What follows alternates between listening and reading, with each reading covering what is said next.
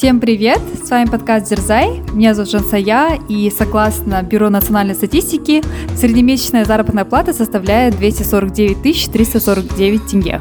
Всем привет! А меня зовут Кима. По данным Комитета по статистике Министерства национальной экономики РК, в 2016 году разница в зарплате между мужчиной и женщиной составила 33% в пользу мужчин.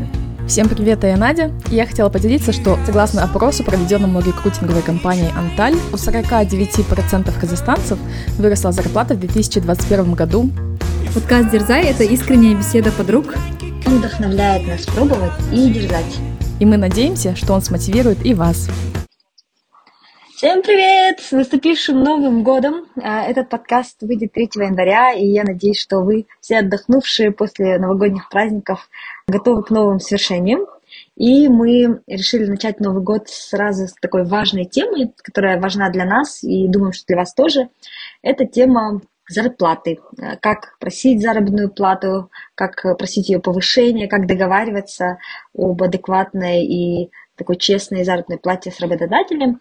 А, у нас было несколько таких интересных кейсов недавно, и мы решили как раз э, этим поделиться с вами. Давайте, прежде чем приступим к эпизоду, поделимся отзывом, который оставила наша слушательница. Кима, пожалуйста, читай наш новый отзыв. Привет, Кима, Надя и Жансая. Сегодня прослушала ваши подкасты про страхи, хобби и провалы. Для меня это словно беседа с подругами, но только я была слушателем. Захотелось поделиться отзывом, надеюсь, он вас порадует. Очень нравится ваш активный образ жизни, целеустремленность и умение распределять энергию по приоритетам.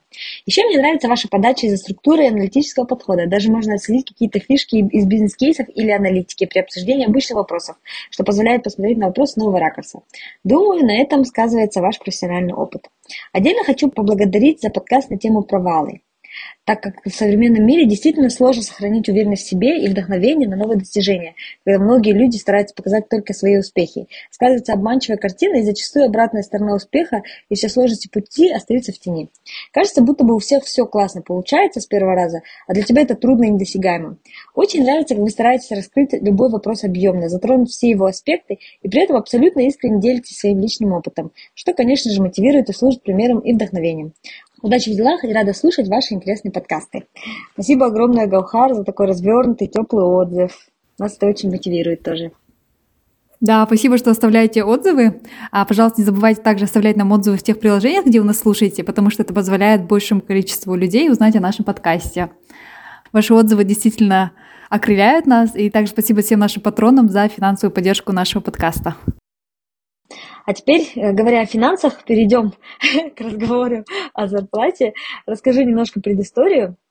А, мы недавно разговаривали с одной из подруг о том, что она переходит на новую позицию, и ей хотелось бы договориться о зарплате а, со своим работодателем. И она чувствовала какую-то вот такую, знаете, неуверенность или какое-то неудобство есть у нас, наверное, в менталитете, и, может быть, не только в менталитете, в целом, да, у людей, что как будто бы деньги просить это как-то стыдно, потому что это может показаться каким-то меркантильным делом.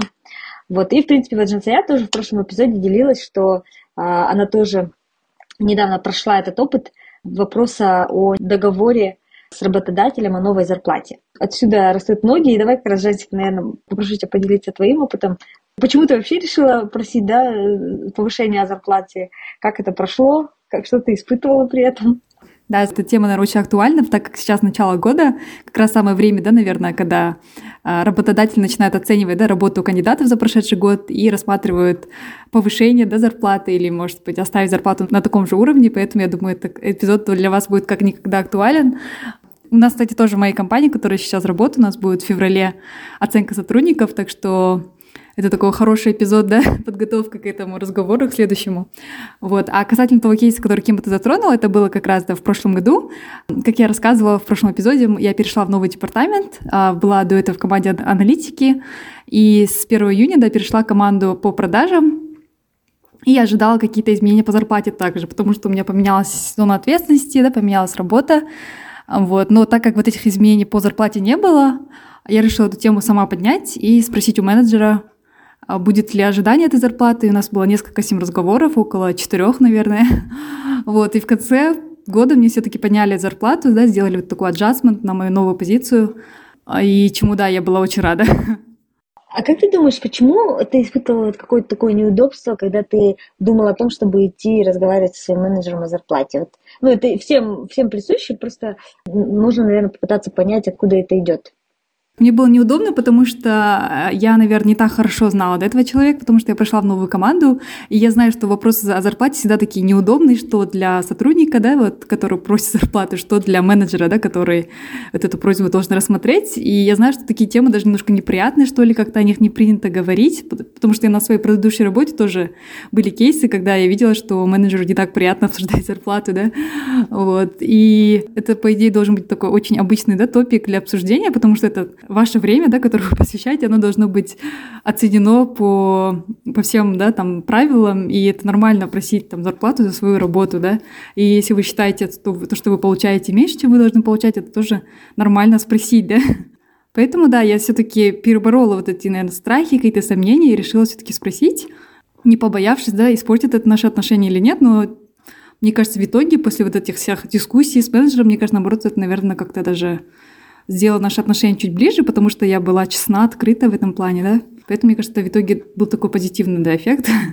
Не знаю, что мой менеджер об этом думает, да, но я думаю, он согласится, да. Мне кажется, это, это как бы нормальный разговор, да, и наоборот, это, мне кажется, может вызвать уважение у другого человека, что ты знаешь себе цену, да, и ты просишь адекватную а, плату за свои скиллы, за свои знания. Надя, у тебя был какой-то такой опыт, когда ты э, как-то договаривалась, передоговаривалась о зарплате, как это проходило? Да, у меня было такое, когда я переходила на какую-то новую должность или э, получала только джоб-оффер. Но, если честно, никогда у меня не было такого, чтобы вот я работаю и считаю, что мне пора повысить зарплату, и я иду и разговариваю со своим менеджером, и я начинаю обсуждать э, повышение зарплаты потенциальное. То есть вот до такого я еще не дошла. Uh, то есть всегда был какой-то внешний, наверное, триггер, причина, которая логически вела к э, вот этому разговору об обсуждении зарплаты. А чтобы я сама эту тему подняла, такого в моей жизни не было. И, наверное, нужно как-нибудь это попробовать. Частично, наверное, причина в том, что я изначально работала в международной компании, где э, вопрос о заработной плате рассматривался на ежегодной основе, поэтому как бы не было такого ощущения, что я давно нахожусь на одной и той же зарплате.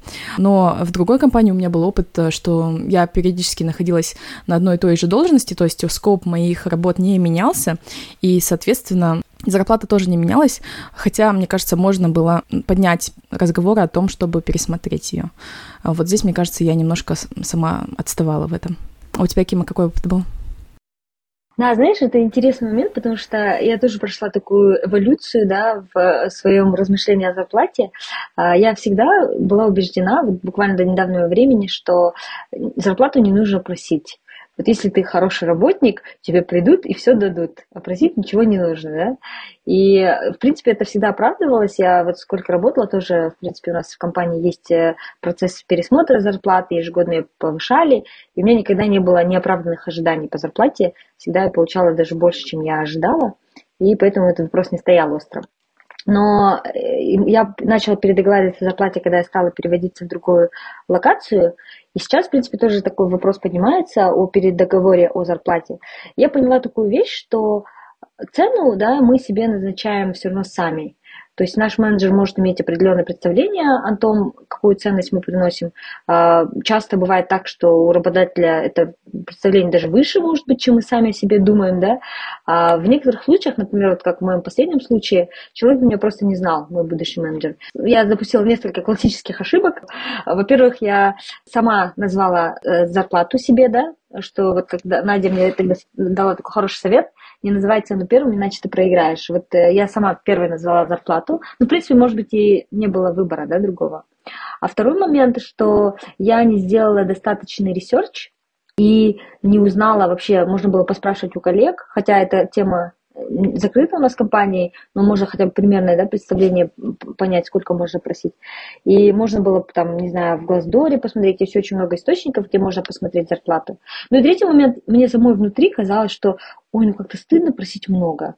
Вот я сейчас сколько попрошу, столько попрошу, а потом мой менеджер увидит, какая я молодец, и сам придет мне и все даст. Но мне кажется, такая, такая позиция маленькой девочки, да, не совсем корректная. То есть мы взрослые люди, которые можем иметь представление адекватное своей стоимости на рынке и вполне адекватно эту стоимость спросить, не стесняясь.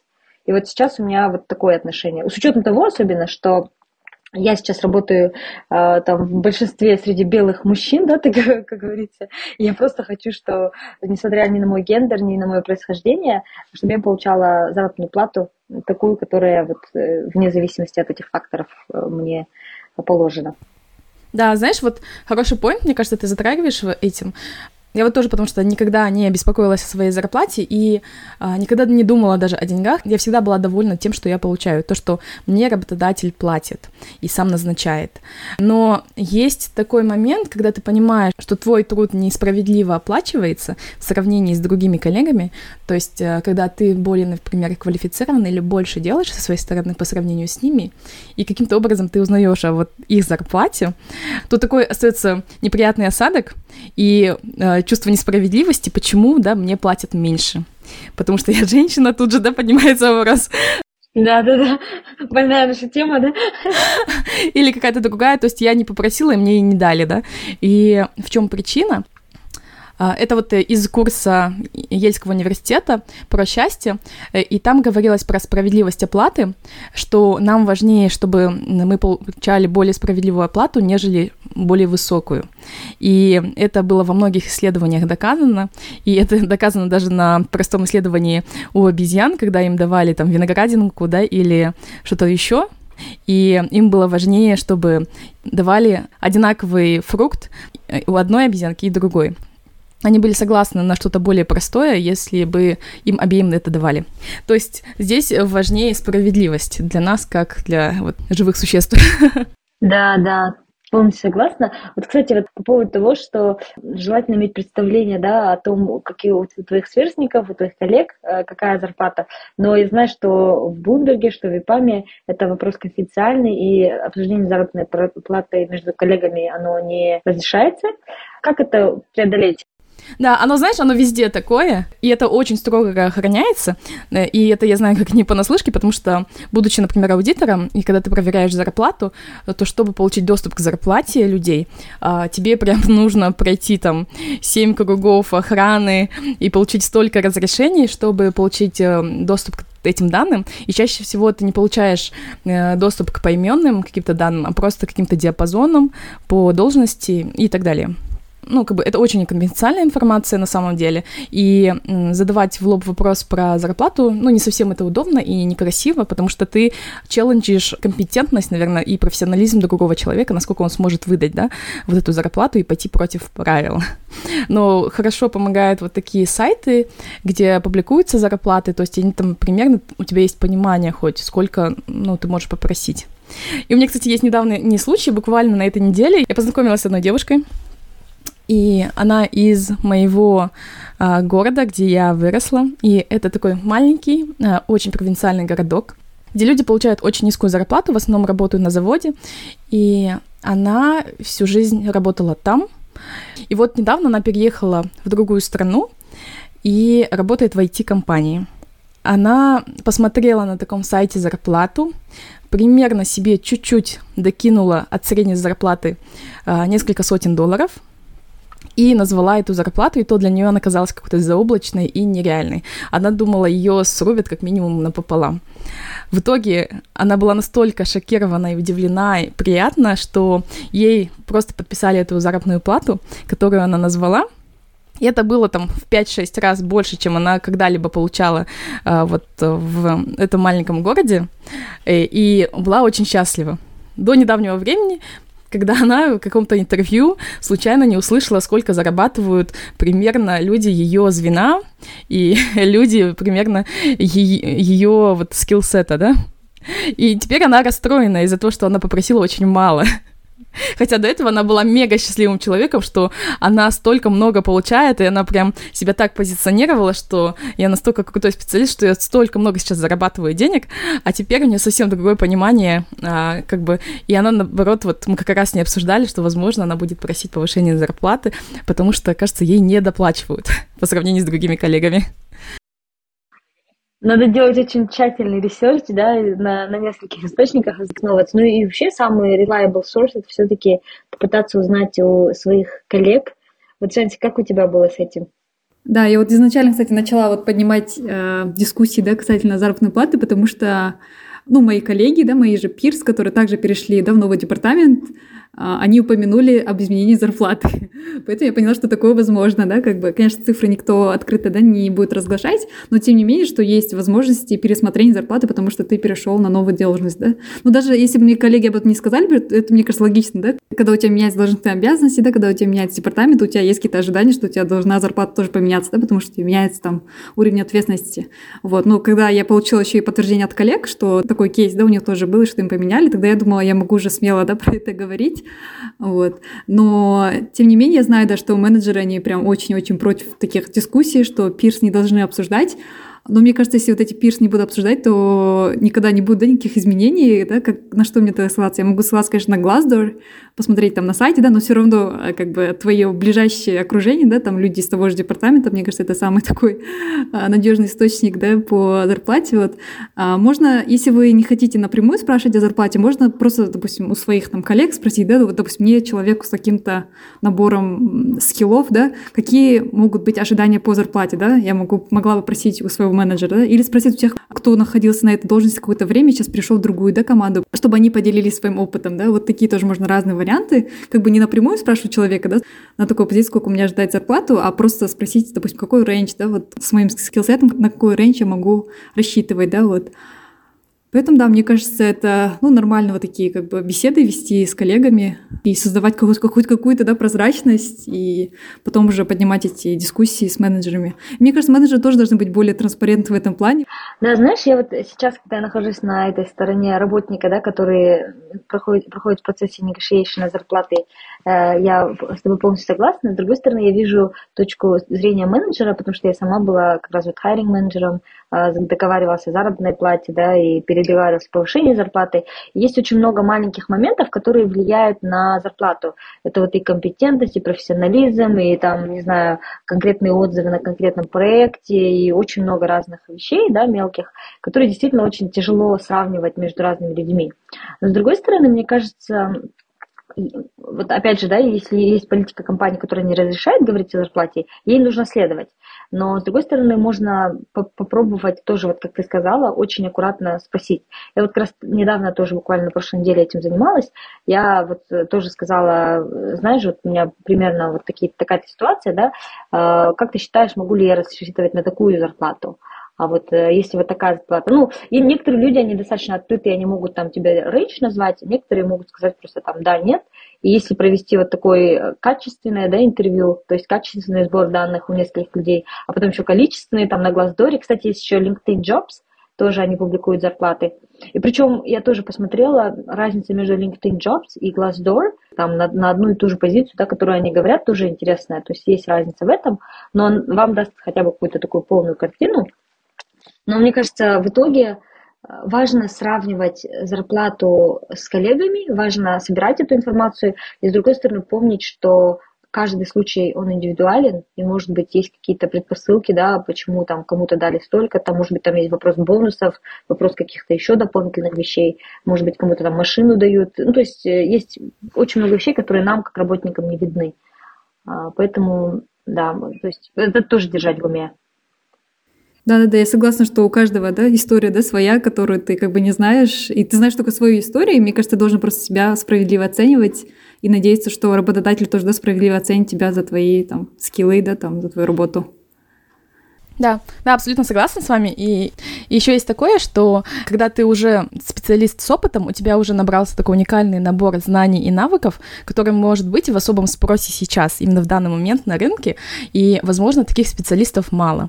Поэтому твой набор навыков и знаний может быть не супер каким-то сложным и большим, но он просто сейчас в спросе таких людей мало, и поэтому э, люди предлагают, работодатели предлагают более высокую зарплату, чтобы тебя переманить. И потом, когда уже на рынке появится таких специалистов много, соответственно, зарплата уже, может быть, перестанет так сильно расти или, может быть, даже снизится, да. Там, скажем, в какой-то момент а, многие профессии пришли к деклайну, да, и тот же самый человек, который печатает на печатной машинке, он стал ненужным на рынке, соответственно, зарплаты все понижались, понижались, я предполагаю, да, пока вообще как бы таким людям перестали какую-либо зарплату предлагать, потому что такие специалисты не нужны. А сейчас, скажем, ну, я предположу, точно не знаю совсем, ну, к примеру, люди, которые хороши в теме здравоохранения или с какими-то медицинскими знаниями а, и включая, например, с навыками разработки, а, те, наверное, люди были в большом спросе там, в начале 2020 года, а, потому что там был спрос да, на таких людей, были нужны такие знания и навыки. То есть не просто умение программировать, а также, если ты понимаешь домен и знаешь, что такое, да, там, там какие-то лекарства или как работают какие-то определенные системы э, в медицине. Поэтому важно понимать, да, рынок, и это все сводится к тому, что э, нужно делать исследования, нужно хорошо понимать себя, что ты можешь предложить, нужно понимать, что нужно работодателю, да, какие навыки, какого человека они ищут, с каким потенциалом в дальнейшем, и такие люди сейчас находятся в каком спросе на рынке. То есть три составляющие. Классно вообще на Point. Я тоже прям про это тоже подумала, что нужно э, собирать информацию там с рынка и так далее, но при этом а, первая задача, наверное, иметь очень четкое представление о себе. То есть и это тоже должно основываться не просто на каких-то да, вещах, а, которые я так думаю, а на конкретном фидбэке. То есть, например, я думаю, что, ну да, средняя зарплата там X, но так как я супер классный специалист, и это обосновано тем, что у меня там такой-то фидбэк, да, и вот у меня я такую-то пользу принесла на проекте, то я думаю, что это там плюс еще, плюс Y. То есть вот эту картину, ее тоже, наверное, нужно уточнять, картину о себе. И второй момент, что, да, нужно думать, наверное, стратегически надолго, какие скиллы могут потребоваться там, через пять лет э, вашему работодателю. Потому что, ну, идеально, как говорится, это сейчас бизнес. То есть это просто бизнес. Если ты придешь и скажешь компании, слушайте, я вам приношу такую-то, зарпла- э, такую-то ценность сейчас, а завтра я принесу еще вот такую ценность, потому что я изучаю там еще что-то, да, а поэтому я думаю, что я очень классный работник, и я думаю, что я хотел бы вот столько-то получать, то есть не говорить ему не с точки зрения себя, что я хочу столько приносить, приносить, а с точки зрения компании. Я приношу такую-то ценность, и именно поэтому я рассчитываю на такую-то зарплату. Да, и вот неумение приоритизировать свои знания и навыки, это, мне кажется, тоже показатель для работодателя, то, что вы не сделали достаточный research, да, и у вас нет понимания, чем вообще компания занимается, какие люди нужны, да, что от вас будет требоваться. А если вы скажете, например, что а, вам, я понимаю, что вам нужен такой-то человек, и у меня это есть, я могу вам это предложить, тогда вот вы прям не потратите время, внимание а, своего слушателя, да, и прям будете бить в точку и аргументировать, почему а, вы ценный сотрудник и почему вам нужно платить такую-то зарплату. А если вы, например, будете просто подряд перечислять все, что вы умеете, скажем, я буду говорить, да, я знаю там французский язык, а этот французский язык вообще не нужен, да, этому работодателю. Они вообще никаким образом не работают ни с кем э, франкоговорящим, то здесь не имеет смысла это упоминать. А если вы, например, сделали домашнюю работу, и вы знаете, что там основной поставщик это французская компания, и вы будете с ними работать, если вы упомянете, да, про то, что вы знаете этот язык, тогда это вам будет только плюс.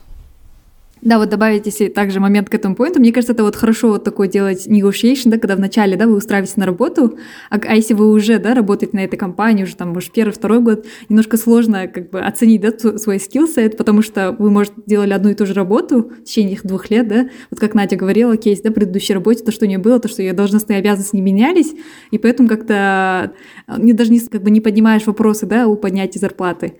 Поэтому, да, как-то нужно, наверное, каждый, не знаю, полгода, каждый год делать какой-то self-evaluation, самооценку, да, себя, своих скиллов, там, что вы за этот год сделали и какие у вас там планы на следующий год, даже если у вас должностные ваши обязанности, да, там не критично, да, поменялись, все равно нужно какое-то оценить себя, потому что, мне кажется, мы себя часто недооцениваем, и поэтому даже, в принципе, да, если мы уже на одной работе, там, не знаю, второй, третий, четвертый, пятый год, мы даже можем и не просить да, зарплату, потому что кажется, а ну что я такого, да, сделал, как бы у меня ничего там не поменялось по работе, и вообще, да, даже не понимать вопрос о зарплате, потому что у меня на предыдущей работе тоже, да, такой же кейс был, что я как-то даже не задумывалась, что следует, да, говорить с менеджером, не знаю, каждый год, каждые полгода возможность рассмотрения да, заработной платы, потому что, ну, как бы уровень инфляции, да, тоже повышается, поэтому мне кажется, нормально просить там какое-то повышение.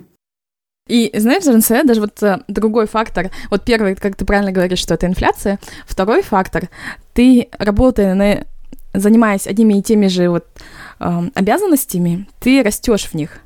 И у тебя больше знаний, навыков э, именно в этой сфере, и вот в, в тех задачах, которые ты выполняешь, соответственно, работодатель должен быть заинтересован тебя удержать, нежели он привлечет нового сотрудника, и пока тот человек обучится делать то же самое, что ты сейчас делаешь, он потратит намного больше. Соответственно, ценность твоя для работодателя, она растет тоже. И важно эту ценность показать, и показать, что ты это понимаешь и знаешь, и ты очень резонно будешь просить вот это повышение зарплаты. Да, я вот абсолютно согласна. Мне кажется, работодателю неинтересно будет слушать про инфляцию или там про ваши кредиты, да, или про то, что там ситуация поменялась, и вы теперь, не знаю, больше платите за квартиру. Ну, он, может быть, посочувствует, да, но больше ничего сделать не сможет. А вот если вы приведете конкретные аргументы, почему именно вам должны повысить оплату, тогда это может быть уже каким-то там, да, разговором, который ему будет хорошо продолжить. А вот, кстати, у меня возник вопрос, что еще может быть триггером для пересмотра зарплаты? Ну, понятно, когда вы переходите на, в новый департамент, у вас меняются обязанности, это как-то более, да, легче просить. Если вы там на новую работу устраиваетесь, если у вас есть там ежегодный процесс повышения зарплаты, а, если вы там сделали какой-то экстра майл супер достижение, а вот если, например, как в вашем случае на предыдущей работе, вы просто сидите, и круг обязанностей меняется, и вот, вот тот аргумент, который Надя привела, можно привести. А что еще? Вот что может быть триггером к началу обсуждения пересмотра зарплаты, как вы думаете? Я думаю, знаете, можно как вариант начинать ходить на интервью тоже, рассматривать, что сейчас на рынке. Вот можно вот по той же работе, да, которую вы сейчас выполняете, можно такие же да, позиции искать, можно какие-то смежные да, какие-то позиции смотреть и ходить на интервью, потому что я вот на предыдущей своей работе тоже после, наверное, трех-четырех лет работы в этой компании я подумала, что нужно уже изучать, да, что сейчас на рынке, что сейчас актуально, что сейчас требуется, и начала ходить на интервью просто, знаете, даже для себя, может, я не рассматривала возможность, да, там, смены работодателя немедленно, но, тем не менее, я хотела понять, что сейчас предлагает рынок, какие зарплаты, какие вообще дискуссии, потому что бывает, что мы, если на одной и той же работе работаем, что мы как-то, знаете, out of market, как будто вообще, да, не в курсе, что происходит, как-то своей вот этой каши варимся и не совсем понимаем, да, что там что сейчас, может, сейчас вообще все поменялось, да, там, что предлагает работодатель. Поэтому очень полезно какой-то делать да, такой чекпоинт, э, выходить да, из этой своей зоны комфорта, начать ходить там на интервью и изучать, что на рынке. И вдруг на рынке намного больше да, предлагает зарплату, тогда вы можете эти, начать обсуждение с вашим текущим работодателем, да, или даже возможность пересмотреть да, свою работу и, может, даже поменять. Еще другой момент, мне кажется, вы можете брать на себя дополнительную какую-то ответственность или где-то дополнительно участвовать, и тем самым это будет дополнительный аргумент а, для поднятия вам зарплаты. То есть ваш скоп работы увеличился, соответственно, вы можете ссылаться на это и говорить, что я могу получать более высокую зарплату, потому что я приношу больше ценности компании. Да, кстати, у нас в этой компании есть процесс, который называется self-feedback. Я его всегда использую для того, чтобы сделать саммари всех моих каких-то экстрамайлов за последний год и показать э, да, менеджеру, что вот на основании чего вы можете рассмотреть мое повышение зарплаты или там какие-то дополнительные бонусы, да, и это может, могут быть активности, которые сначала кажутся не совсем очевидными, да, но, например, если вы участвовали в организации какого-то, не знаю, э, ивента для своей компании, и таким образом вы привлекли новых сотрудников, или вы поделились знаниями на конференции, то это вполне себе хороший повод попросить э, да, зарплату. И вы можете даже забыть, но мне кажется, это есть смысл сесть, вспомнить, выписать все эти моменты и вот сделать эту работу за своего менеджера, сказать, вот смотрите, я сделала это, это. И даже если у вас совсем ничего не менялось, может быть, есть смысл пойти и попросить тогда, да, я хочу, чтобы у меня поменялись обязанности, или, может быть, как-то попробовать на себя взять и создать эти триггеры для обсуждения зарплаты. Вот у меня еще такой вопрос.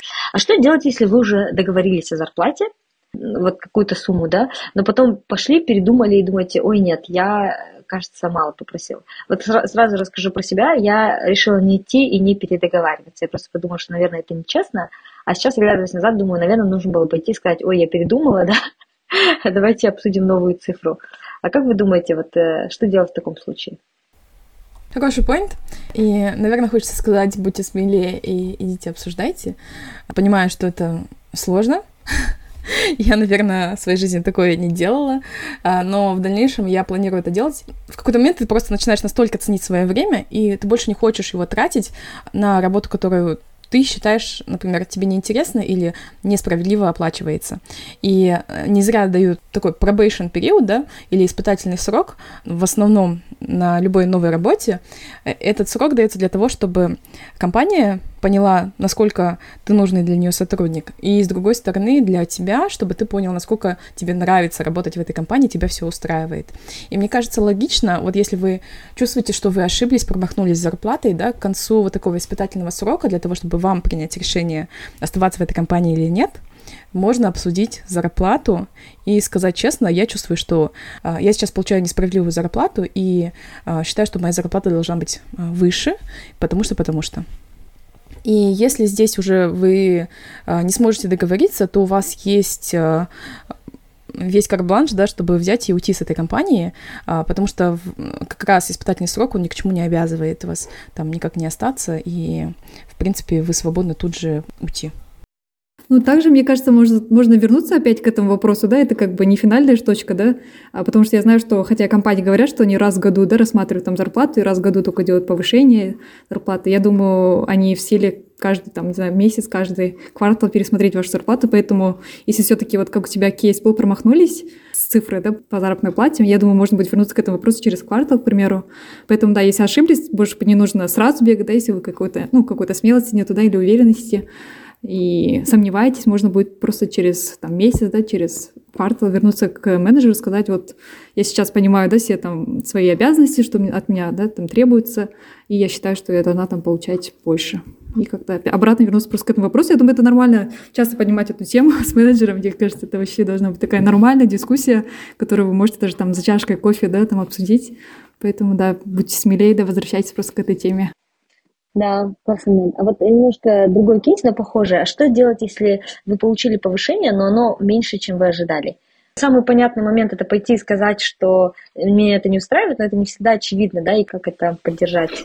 Да, да, вот как раз то, что было. А, у меня были какие-то ожидания, насколько должна поменяться да, моя зарплата.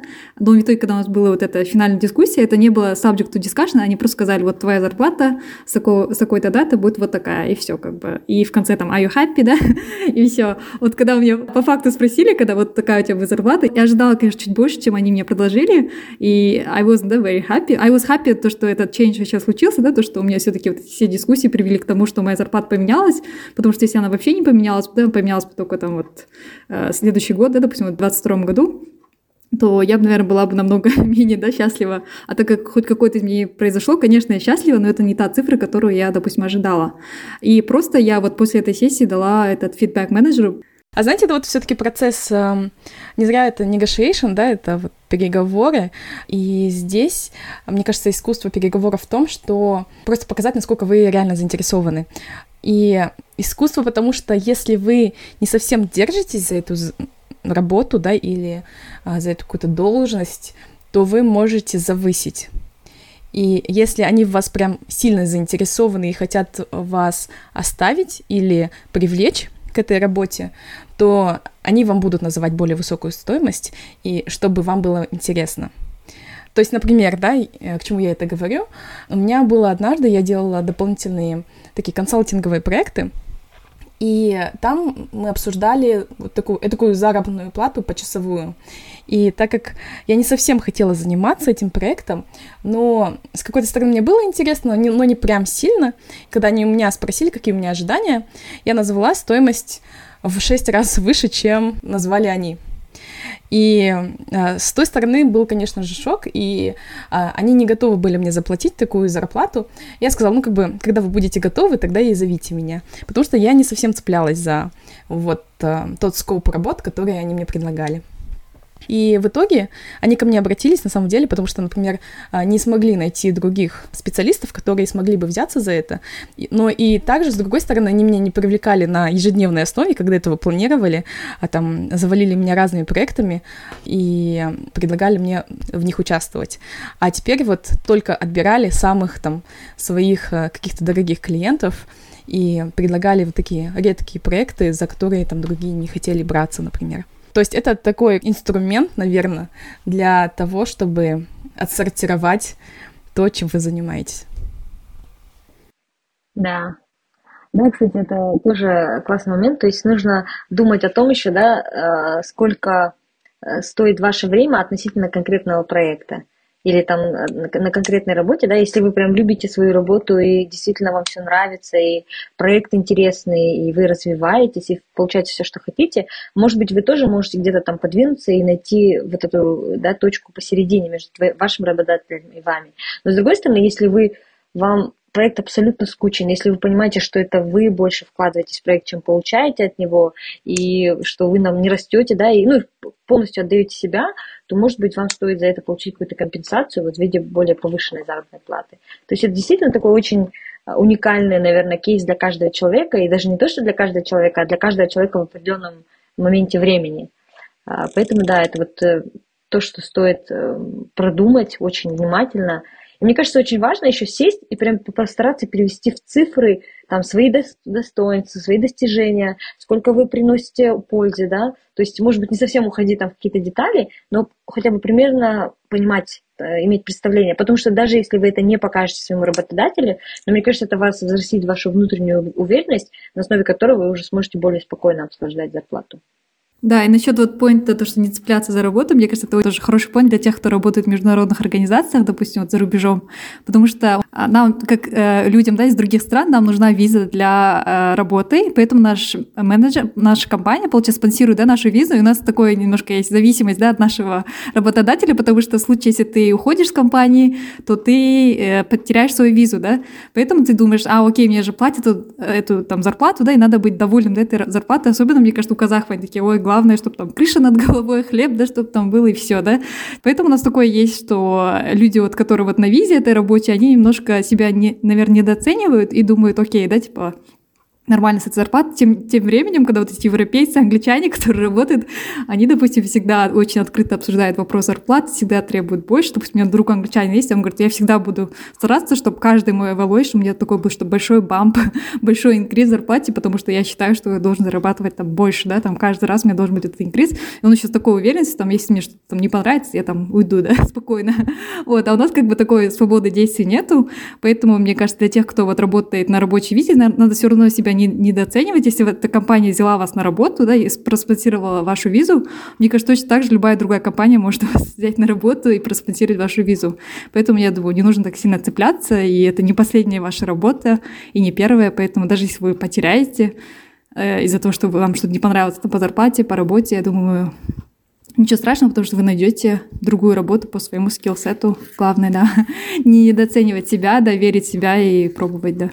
Но я согласна, есть такой рычаг, потому что у меня, например, подруга приводила пример, она работала в Австралии, в компании в одной а, международной, и когда она участвовала в таком обсуждении о определении зарплат для младших сотрудников, вопрос рабочей визы был прямо одним из факторов, стоит ли повышать зарплату или нет. То есть это прямо официально обсуждали, что этот человек сейчас находится на нашей рабочей визе, он вряд ли уйдет, поэтому мы ему там дадим всего 2% инкриз в зарплате, а другому человеку, который не зависит от нас, он может легко уйти, хоть он и менее квалифицирован, мы дадим ему повышение в зарплате в 10%. Ну вот, если это открыто обсуждается, да, даже, так что, мне кажется, очень много таких вещей, которые не раскрываются, но тем не менее, мне кажется, нужно вот эти вещи тоже отслеживать. Знаете, у меня еще один вопрос остался, который я бы хотела обсудить. Вот часто в некоторых компаниях заведено так, что предлагают тебе 13-ю зарплату или прочие премии, бонусы, а, и также их учитывают в а, определении твоей заработной платы. То есть ты когда приходишь обсуждать, я такое видела, тебе говорят, э, вот на бумаге твоя зарплата такая, но ты на это не смотри, потому что в среднем ты получишь скажем, 15 или 16 зарплат за год. И вот это вот твоя на самом деле зарплата будет. То есть ее называют, ну, как бы выше. И вот в данном случае, как вы думаете, стоит ли смотреть на вот эту вот э, зарплату, учитывая вот эти все там 15-16 зарплат, или на ту, которая указана в трудовом договоре? Я, никогда с этим не сталкивалась, наверное, я, что я, я бы, наверное, в таком случае сделала. В первую очередь я поговорила с теми людьми, если есть такая возможность, кто уже работает в этой компании, чтобы понять, насколько можно вообще рассчитывать на эту зарплату, от чего она зависит, да, а, и вообще в какой сумме она придет и так далее, с какой вероятностью. А второй момент, наверное, хотелось бы, конечно, не, не рассчитывать на нее, потому что э, тоже это очень подозрительно, почему ее тогда не включают в договор и так далее, да. Но с другой стороны, э, ваша зарплата это не только деньги, это и весь пакет, да, и там медицинское обслуживание, и отчисление пенсионных, и да, какие-то дополнительные страховки, и какие-то бонусы и так далее. А поэтому, наверное, с другой стороны, нужно смотреть на весь комплекс, который вам предлагают. Ну да, мне кажется, рассчитывать на бонусы можно, это приятно, да, бонус есть все-таки вот этот кейс, да, который вам работодатель обещал вначале, он будет, но вы знаете, что в госструктурах, в нацкомпаниях не всегда это все как бы точно, будут поменяться руководство, может все там, какие-то процессы все поменяться, могут эти бонусы отменить, поэтому мне кажется, лучше, если вы устраиваете все-таки госучреждение, да, лучше все-таки надеяться на то, что ваша вот эта базовая, да, зарплата, которая ваша основная зарплата, которую вы будете ежемесячно получать, чтобы она была точно соответствовала, да, вашим требованиям и была высокой, как вы ожидаете, да, потому что эти бонусы, мне кажется, они не совсем надежный, поэтому, да, это хорош, хорошо, это если все будет хорошее, да, там какая-то экономическая ситуация, и вам выдают эти бонусы в конце года, вот, потому что у меня были кейсы, когда я рассчитывала на бонусы, но в итоге, допустим, их не было, да, поэтому я думаю, да, не стоит всегда полагаться на эту 13, 14, 15, да, зарплату. Да, да, абсолютно с вами согласна, потому что в дальнейшем вы можете зависеть, наверное, от работодателя, и это будет использоваться как такой рычаг давления на вас, чтобы там, вам получить эту зарплату, которую вы, по идее, у себя в голове заложили как ожидаемую. Вот. Поэтому, да, смотрите на самую базовую, и если вы получите эти бонусы, то хорошо. Если даже они высоко гарантированы и возможны, то считайте это просто как дополнительный бонус, который прилетит к вам как а, приятный сюрприз. Знаешь, Кима, еще вот а, один вопрос, который ты еще упомянула в начале касательно вот ошибок во время вот этих negotiation. А, ты сказала, вот первая твоя ошибка была то, что ты сама назвала зарплату, да, до того, как, как твой работодатель, да, назвал зарплату, и при этом ты могла проиграть, да, в этом случае. Какие еще бывают ошибки вот во время этих собеседований, чтобы учитывать это на будущее? Может, у вас что-то было в кейсах, да? Наверное, это недостаточный э, research до а, то есть, как мы вот весь этот эпизод обсуждали, да, и основная мысль в том, что ты должен прийти подготовленный, ты должен понимать, что хочет работодатель, да, как, какого человека, какого идеального человека они ищут, и что ты можешь предложить со своей стороны. И мне кажется, недопонимание полной картины, может быть, каких у тебя есть, э, ты сделал какой-то такой поверхностный э, research и пришел с какими-то базовыми вещами, но ты недопонимаешь нюансы, например, насколько сложная эта работа, да, или э, насколько больше всего ты можешь предложить этой компании. И мне кажется, вот в этом может быть ошибка, если есть вот такие вот гапы. И ты что-то упускаешь, и чаще всего вот это сожаление, оно приходит уже после, потому что ты что-то не учел.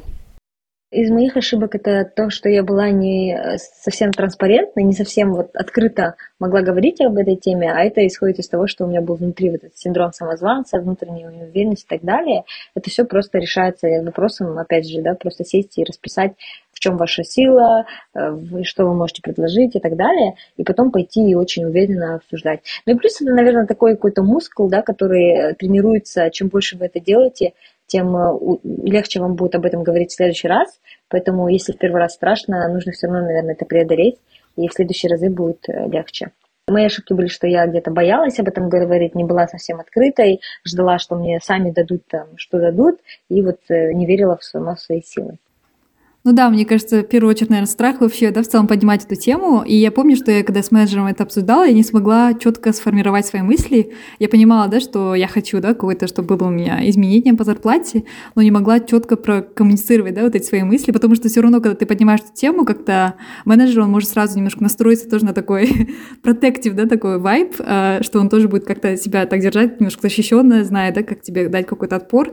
Ну, потому что как будто ты, когда поднимаешь вопрос о зарплате, как будто ты вводишь да, в сомнение компетенции своего менеджера, правильно ли он вас оценил, да, справедливо ли вас оценил, поэтому немножко иногда бывают такие кейсы, когда менеджера, они тоже немножко протектив, да, на этой темы, поэтому э, если вы не смогли, да, четко прокоммуницировать свои мысли во время этой встречи, потому что немножко была такая тяжелая, да, может быть, атмосфера, а вот можно будет под, после написать это в виде письма, потому что, мне кажется, когда вы пишете письмо, можно будет более четко там, по пунктам, да, все прописать, почему вы считаете, что у вас должен быть вот это изменение.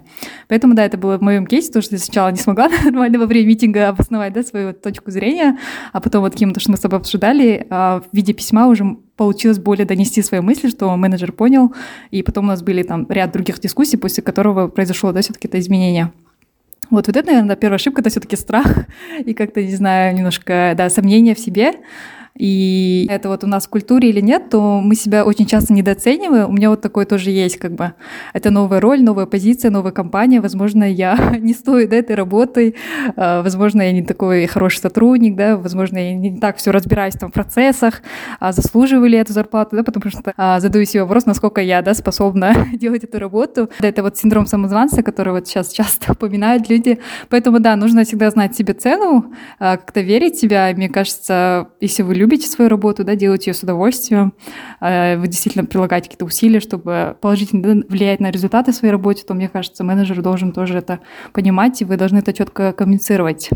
Это совершенно нормальная дискуссия, поэтому давайте в этом году как раз э, будем смелее немножко и будем поднимать эти темы, и, надеюсь, в дальнейшем, в будущем это будет намного спокойнее, да, нам, как девушкам, и вообще даже парням, да, потому что, мне кажется, у парней тоже есть вот эти сложности, да, нам кажется, что парни намного увереннее мне кажется, у очень многих парней тоже есть такие сложности, что они себя недооценивают, не просят зарплату. Это отличный момент. Э, обычно в конце года э, работодатель пересматривает зарплаты, рассчитывает бюджет. Но я думаю, начало года тоже неплохое время. Э, поэтому можно начать с того, чтобы пойти и поговорить просто о своей зарплате, подготовившись с менеджером. И, кстати, по поводу там еще раз, да, мужчины, разни... мужчин и женщин, разницы в зарплате, как я говорила в начале, Казахстане это примерно 33%, это 2017 год статистика. Есть э, ряд других исследователей, которые показывают, что за одну и ту же работу мужчины и женщины разница в зарплате у них 40%, но это проблема не только Казахстана. А мы участвовали в панельной дискуссии в начале этого года, где были женщины-руководители из Швейцарии, из Италии, и несмотря на то, что считается, что там с правами женщин все нормально, в этих странах тоже исследования показывают, что разница в зарплате около 20%.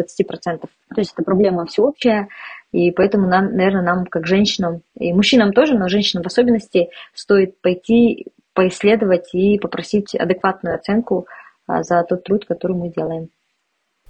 Да, спасибо большое за такую интересную тему. Спасибо, Кима, что все-таки ее подняла, и мы наконец ее обсудили. Я думаю, очень важная. Она сейчас меня очень так замотивировала обсуждать открыто заработную плату, и думаю, к следующему обсуждению я буду более подготовленной. Всем пока и спасибо большое. Все, всем спасибо. Спасибо вам большое, девочки, за ваши интересные инсайты. Было очень интересно обсудить эту тему. Это важная тема.